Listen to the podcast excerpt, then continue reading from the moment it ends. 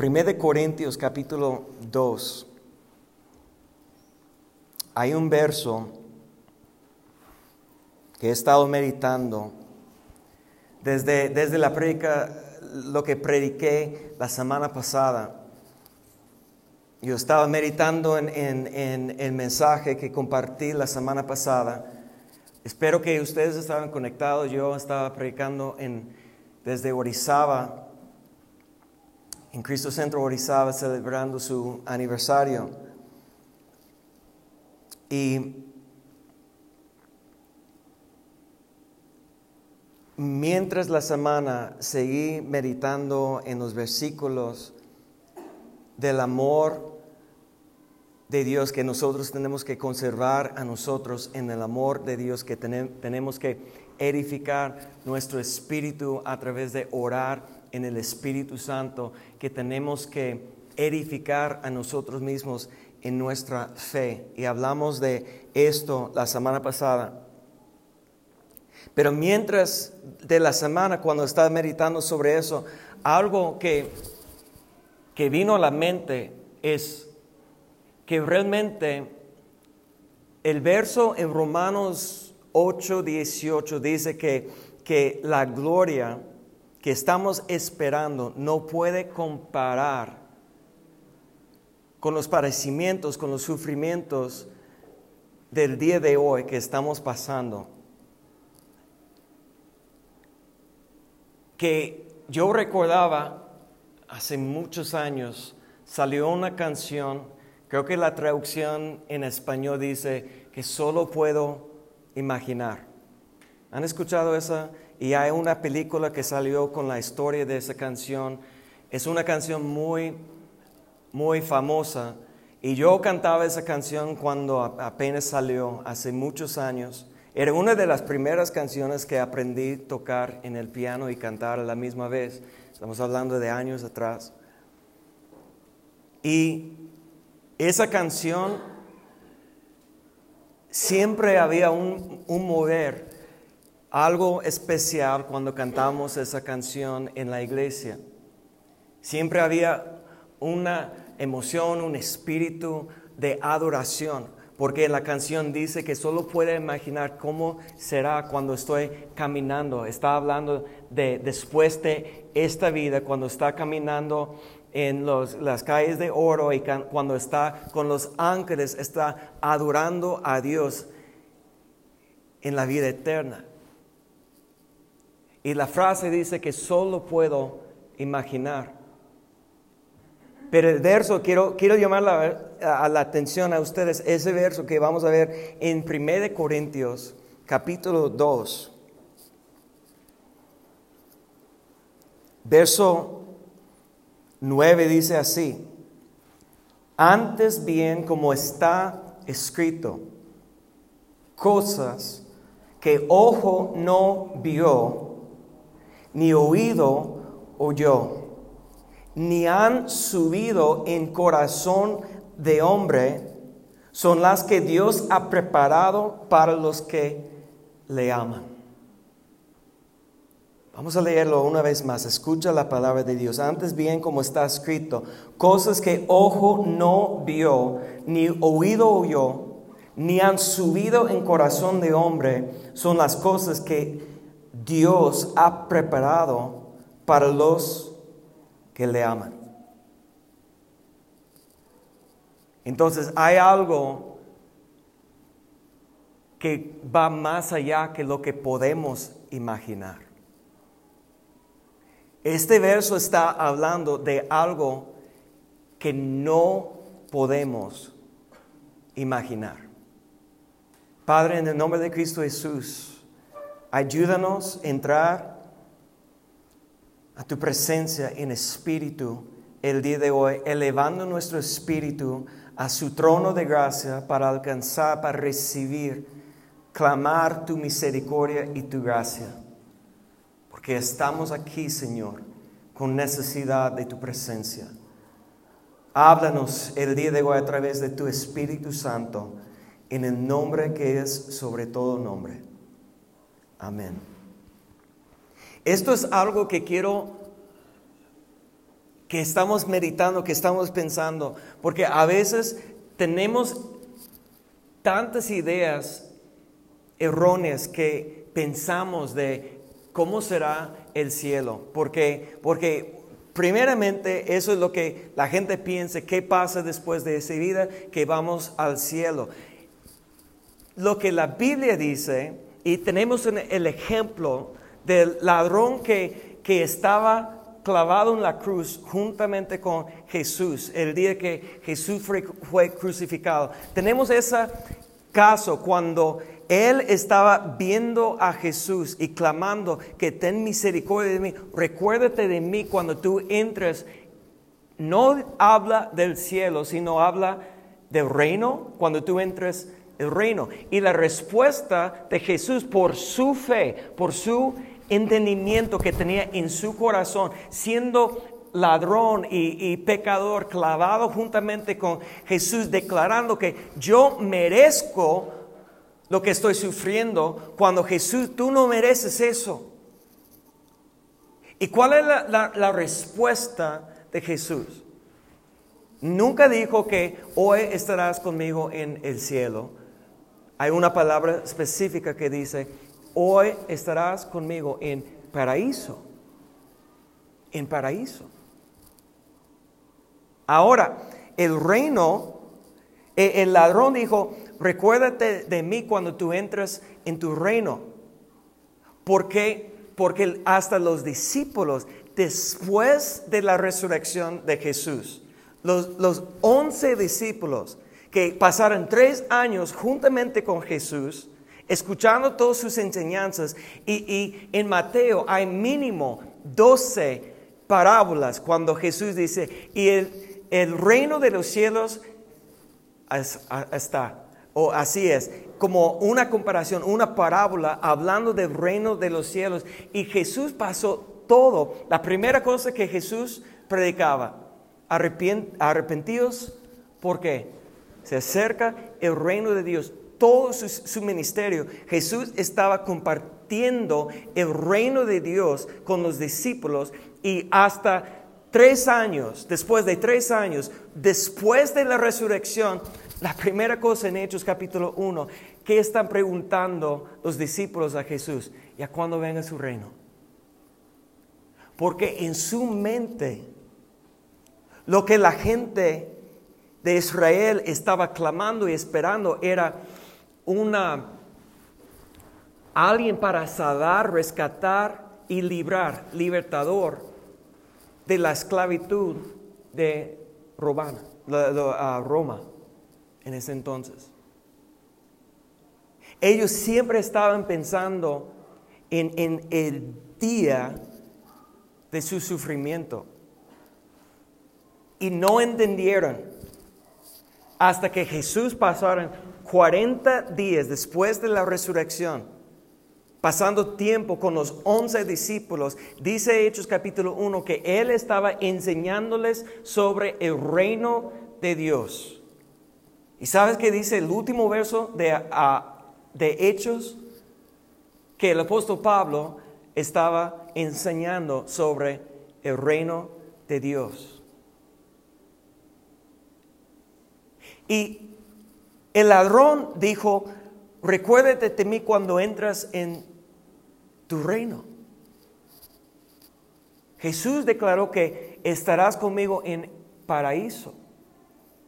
Paraíso es el lugar en donde cuando Jesús murió, que fue para librar los espíritus de los justos, como Abraham, como David, como los que que fe en Jehová antes que vino Jesús, que estaban esperando su recompensa en el seno de Abraham, que llevó sus espíritus a un lugar que todavía no está en la presencia de Dios, pero es un lugar que Jesús llamó paraíso en donde ellos están esperando para regresar con el Señor. Y eso es lo que estamos esperando, es la esperanza viva que tenemos, que un día que el Señor viene con voz de arcángel, con un trompeta y que va a manifestar aquí y trae todos los que han dormido en Cristo, que han puesto su fe en Jesucristo y ellos van a volver y ellos van a traer y manifestar el reino de Cristo aquí en la tierra por mil años. Pero Jesús enseñó que debemos nosotros orar. Padre nuestro, santificado sea su nombre. Venga su reino, hágase su voluntad aquí en la tierra. Y los que los, lo que los discípulos tenían que aprender es que el reino de Dios está manifestando desde Jesús hasta ahora a través los que tienen su fe puesto en Jesucristo. Ahora, si el reino de Dios está manifestando en nuestra vida, personalmente, depende en una sola cosa. Si nosotros estamos orando de nuestro corazón, igual como Jesús nos enseñó y como Jesús nos mostró la oración, cuando Él estaba en el huerto la noche antes que fue crucificado, cuando llevó los once al huerto y dijo, oran conmigo, espérate, velan conmigo una hora. Y Jesús se apartó y se cayó en sus rodillas y estaba, dice la palabra, con mucha angustia y clamando al Padre que quita esa copa. La copa representa la copa de angustia, la copa de aflicción o tribulación. Pero ¿cómo terminó su oración?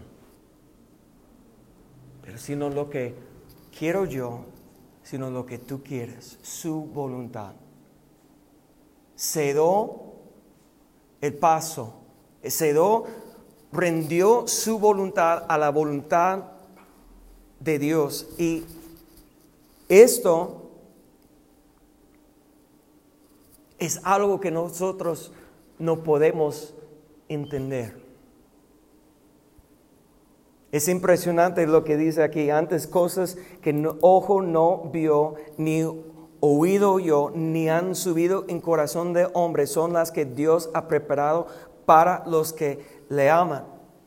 Si vemos el contexto, si vemos los versos anteriores, mire lo que dice verso 6.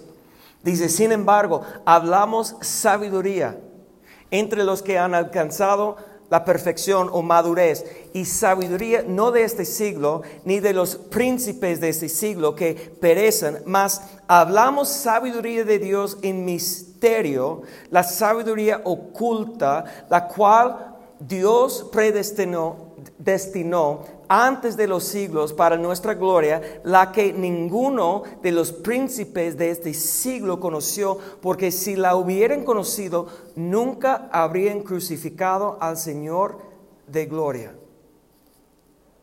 Antes bien, como está escrito, cosas que ojo no vio, ni odió, ni oído oyó, ni han subido en corazón de hombre, son las que Dios ha preparado para los que le aman.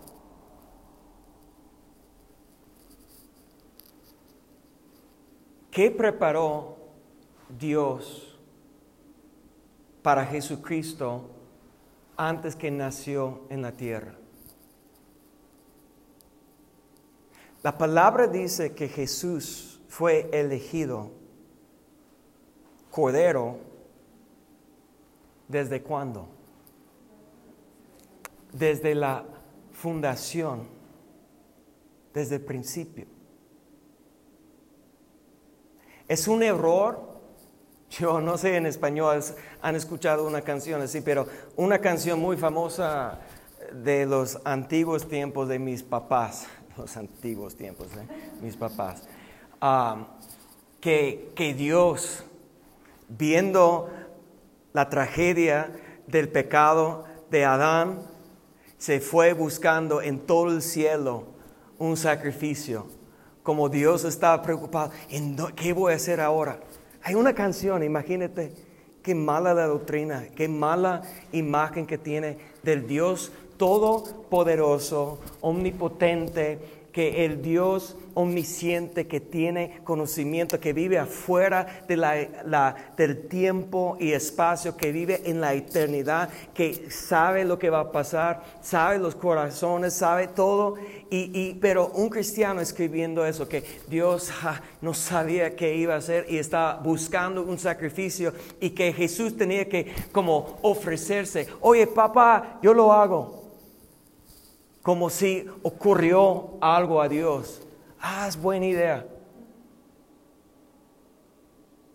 Y eso es algo que nosotros no podemos entender, que, que, para nosotros tenemos que razonar, para nosotros tenemos que investigar, para nosotros necesitamos consejo, nosotros necesitamos ideas y alguien que, que puede pensar en algo, alguien que también puede ofrecer hacer algo y Dios no necesita nada de eso. Antes de la fundación de la creación, Dios sabía que iba a pasar y tenía el cordero. El cordero es el sacrificio perfecto para quitar el pecado del mundo. Y eso es lo que precisamente lo que Juan el Bautista clamó cuando vio a Jesús. Ahí está el cordero que quita el pecado del mundo. Pero ¿qué dice aquí? Que si la hubieran conocido, nunca habrían crucificado el Señor de gloria. En otras palabras, ellos, los fariseos, que estaban inspirados por Satanás, sabemos que la Biblia dice que Judas, que traicionó a Jesús, que Satán llenó su corazón. Es lo que dice la palabra.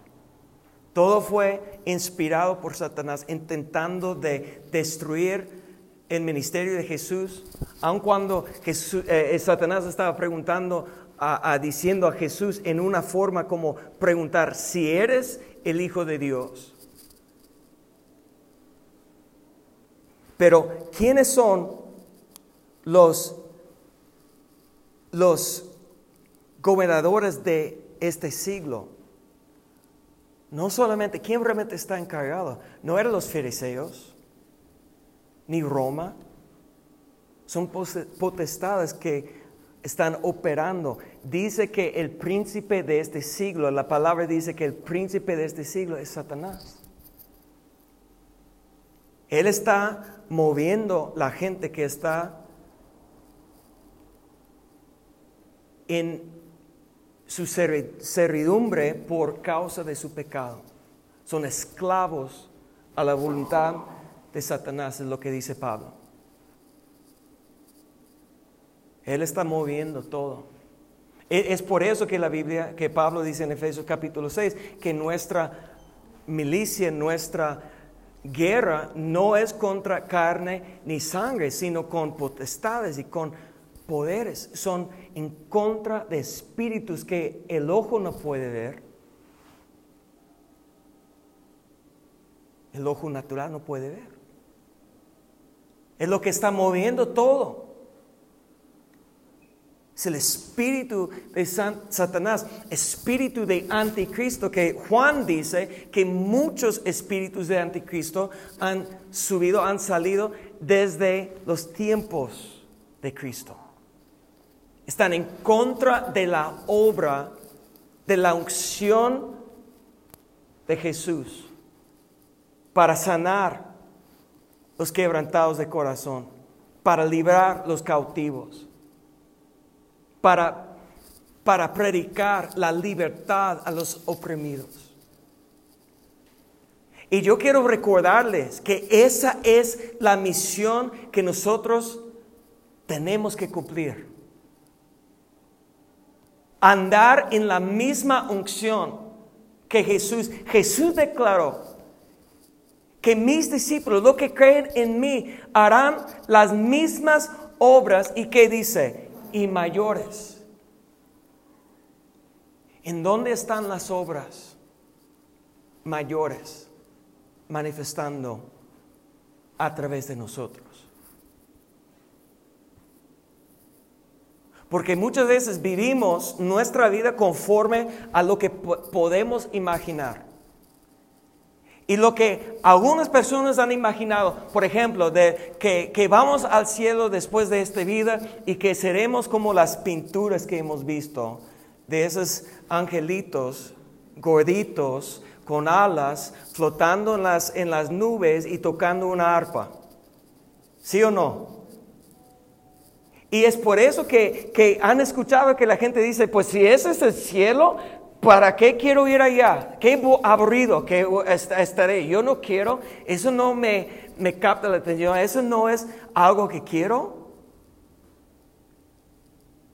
Y te lo juro, y creo que he compartido eso con ustedes antes, pero te lo juro que la idea que, creo que los cristianos que he crecido toda mi vida, que prácticamente su idea de, del cielo será que, que todos los días son como domingo,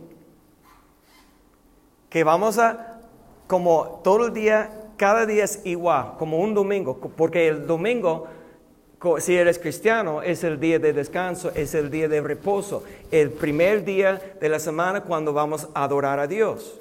Entonces, como yo fui criado, enseñado que el domingo tenemos que dedicar a Dios, pero dedicar el domingo a Dios quiere decir que en la mañana vamos a una clase de escuela dominical y después vamos a una reunión y vamos a tener un tiempo de adoración y cantar canciones, igual como hacemos hoy, y ya vamos a recibir una palabra de Dios y después vamos a la casa y vemos fútbol, hacemos una carne asada y que estamos en nuestra mansión, porque han escuchado que en, en, la casa del Padre hay muchas mansiones, entonces eso es lo que los cristianos están esperando, una mansión que está su propia casa.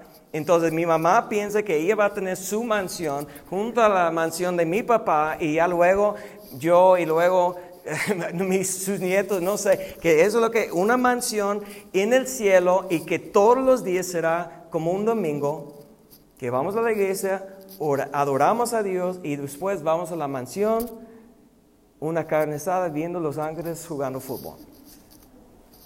Porque es lo que hacemos así, ¿no?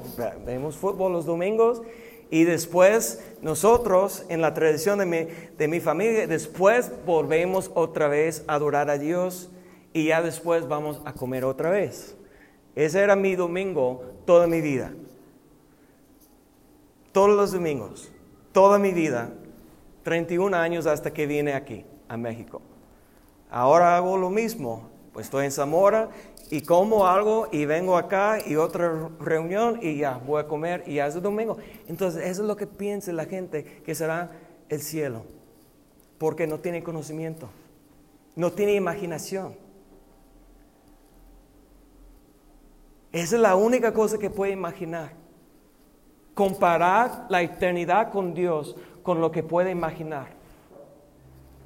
Y tal vez es por eso que no tenemos ganas de compartir nuestra fe porque suena una tontería, ¿sí o no? Algo vacía.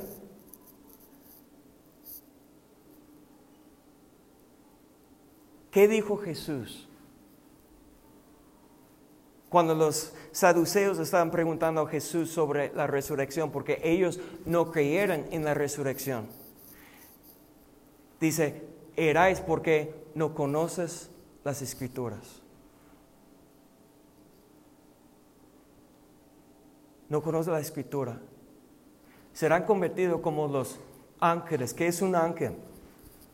Es un espíritu creado que tiene un, un cuerpo celestial que Dios utiliza para hacer sus misiones en el universo, en la creación. Un ángel es alguien, un espíritu creado de parte de Dios que es enviado con un mensaje, que tiene una misión que tiene nombre, que tiene algo para cumplir. Y si Dios es omnipotente, omnipotente y omnisciente y omnipresente y eterno, Y Dios es creador. ¿Tú crees que nosotros vamos a estar aburridos sirviendo ese Dios para la eternidad? Lo que pienso yo es que no has comenzado a imaginar. ¿Por qué? Porque el afán de hoy, si no sabemos cómo pagar la renta mañana, si no sabemos en dónde vamos a trabajar, si no sabemos cómo va a salir las situaciones negativas que estamos pasando en la familia, si no sabemos, si estamos afanados y preocupados, ni pasamos un momento de nuestro día pensando en la eternidad. Pero lo que la palabra está diciendo aquí es que no podemos ni comenzar a imaginar las cosas que Dios tiene preparado para los que dice, para los que le aman. Y yo sé que para los que le aman, mire lo que dice Romanos capítulo 8, la promesa que tenemos en Romanos 8, 28, dice que, y sabemos que a los que aman a Dios, todas las cosas les ayudan a bien esto es a los que conforme a su propósito son llamados.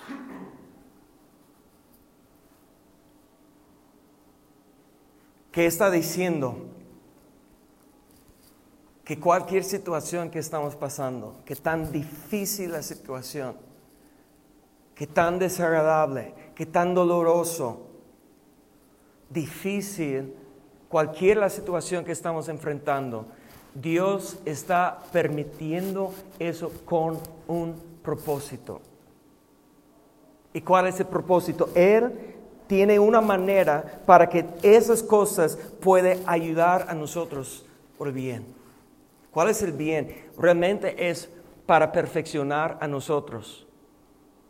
Porque eso es lo que Santiago enseña que tenemos por sumo gozo cuando pasamos por diversas pruebas, sabiendo que la, prueba de nuestra fe produce paciencia y que, y que deja que paciencia tiene su obra perfecta que nos perfeccione para que somos perfectos y cabales delante de Dios.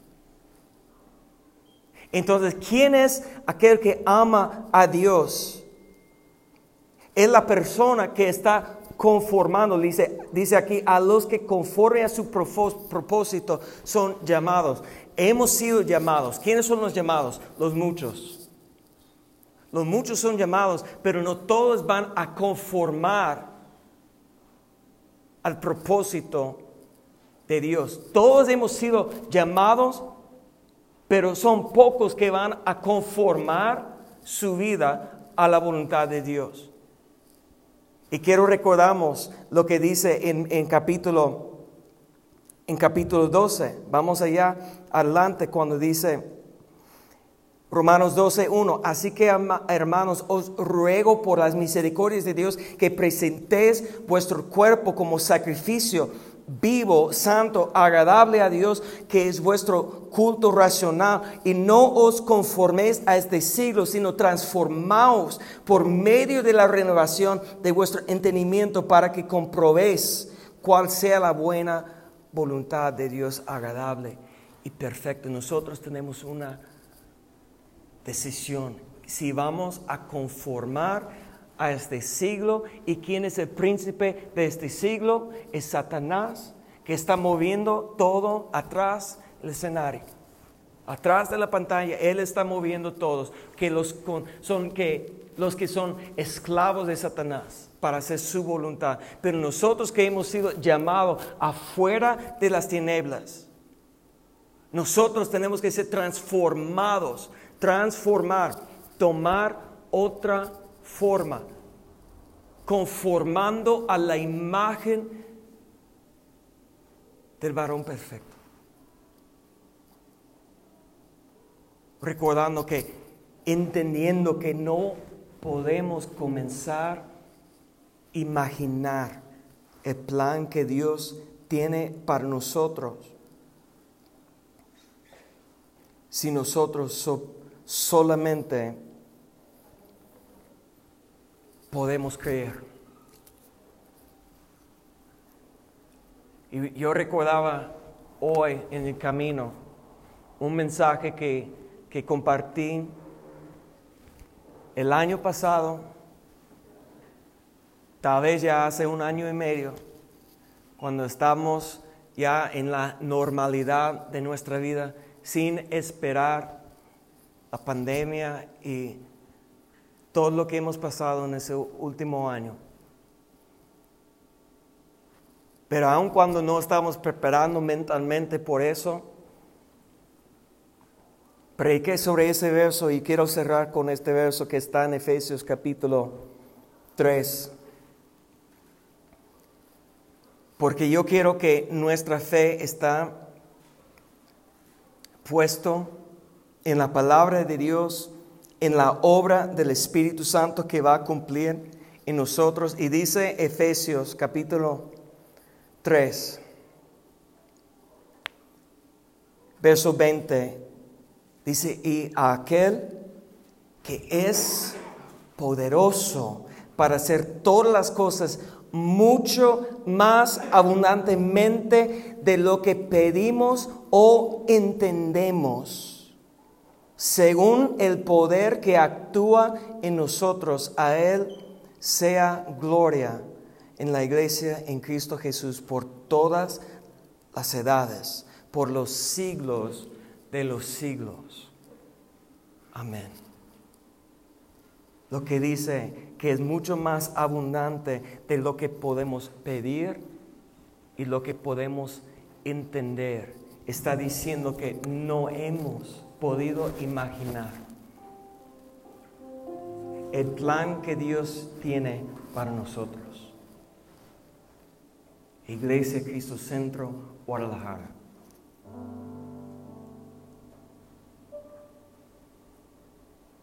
Y si ustedes después de tanto tiempo de estar separados y aislados, encerrados, estás aquí el día de hoy, es porque estás aferrando a Dios.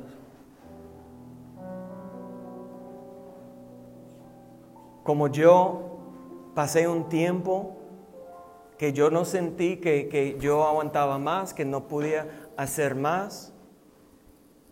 Y Dios manifestó su gracia y, y mi mamá me dijo algo que siempre me ha dicho toda mi vida, haz lo que tú conoces hacer, haz lo que puedes hacer, haz todo lo que puedes.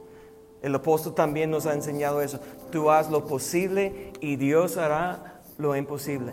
Y, si es cuando nosotros dejamos de hacer lo que podemos. El esfuerzo, la disciplina, buscando a Dios. Si no hacemos lo que nosotros podemos, ¿cómo esperamos en Dios?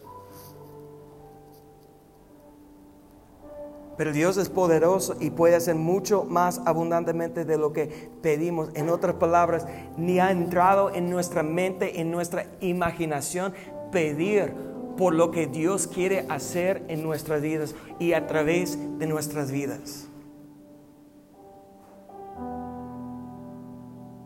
Pero el, verso, 1 Corintios capítulo 2, cuando dice, ojo, no ve, oído no oyó. Cuando dice eso, está hablando. Dice, escrito está. ¿En dónde está escrito? Y creo que dije que fue la el último verso, pero ya sabes que los predicadores mienten a veces. Pero vamos a ver un verso más, porque es importante. Isaías 64, verso 4. El profeta Isaías dice, declara así, ni nunca oyeran, ni oídos percibieran, ni ojo ha visto a Dios fuera de ti que hiciera hiciese por el que en él espera. Y esa es la, la pregunta que quiero dejar con ustedes el día de hoy. ¿En dónde está tu esperanza? ¿En qué esperas? ¿En quién esperas? ¿En tu trabajo? ¿En ti mismo? ¿En tus capacidades? ¿En otro hombre? ¿Frágil? ¿Débil? ¿Limitado? o en el Dios Todopoderoso que puede hacer mucho más abundantemente de lo que podemos pedir o entender o imaginar. Escúcheme, Dios tiene planes que no hemos pensado. Dios quiere hacer algo con su vida que solamente has visto lo mínimo que Dios puede hacer. ¿Qué quiere decir? Dios quiere hacer las mismas obras de Jesús y mayores. ¿Y cuándo nosotros vamos a creer eso? Porque no vamos a pedir algo que no creemos. No vamos a esperar algo si no tenemos fe. ¿Cuándo vamos a comenzar a meditar y atesorar las promesas de Cristo para, para ver el cumplimiento de la palabra de Dios en nuestra vida? Hay tanto más, mucho más abundantemente cosas que Dios quiere hacer a través de ustedes. Si tienen la fe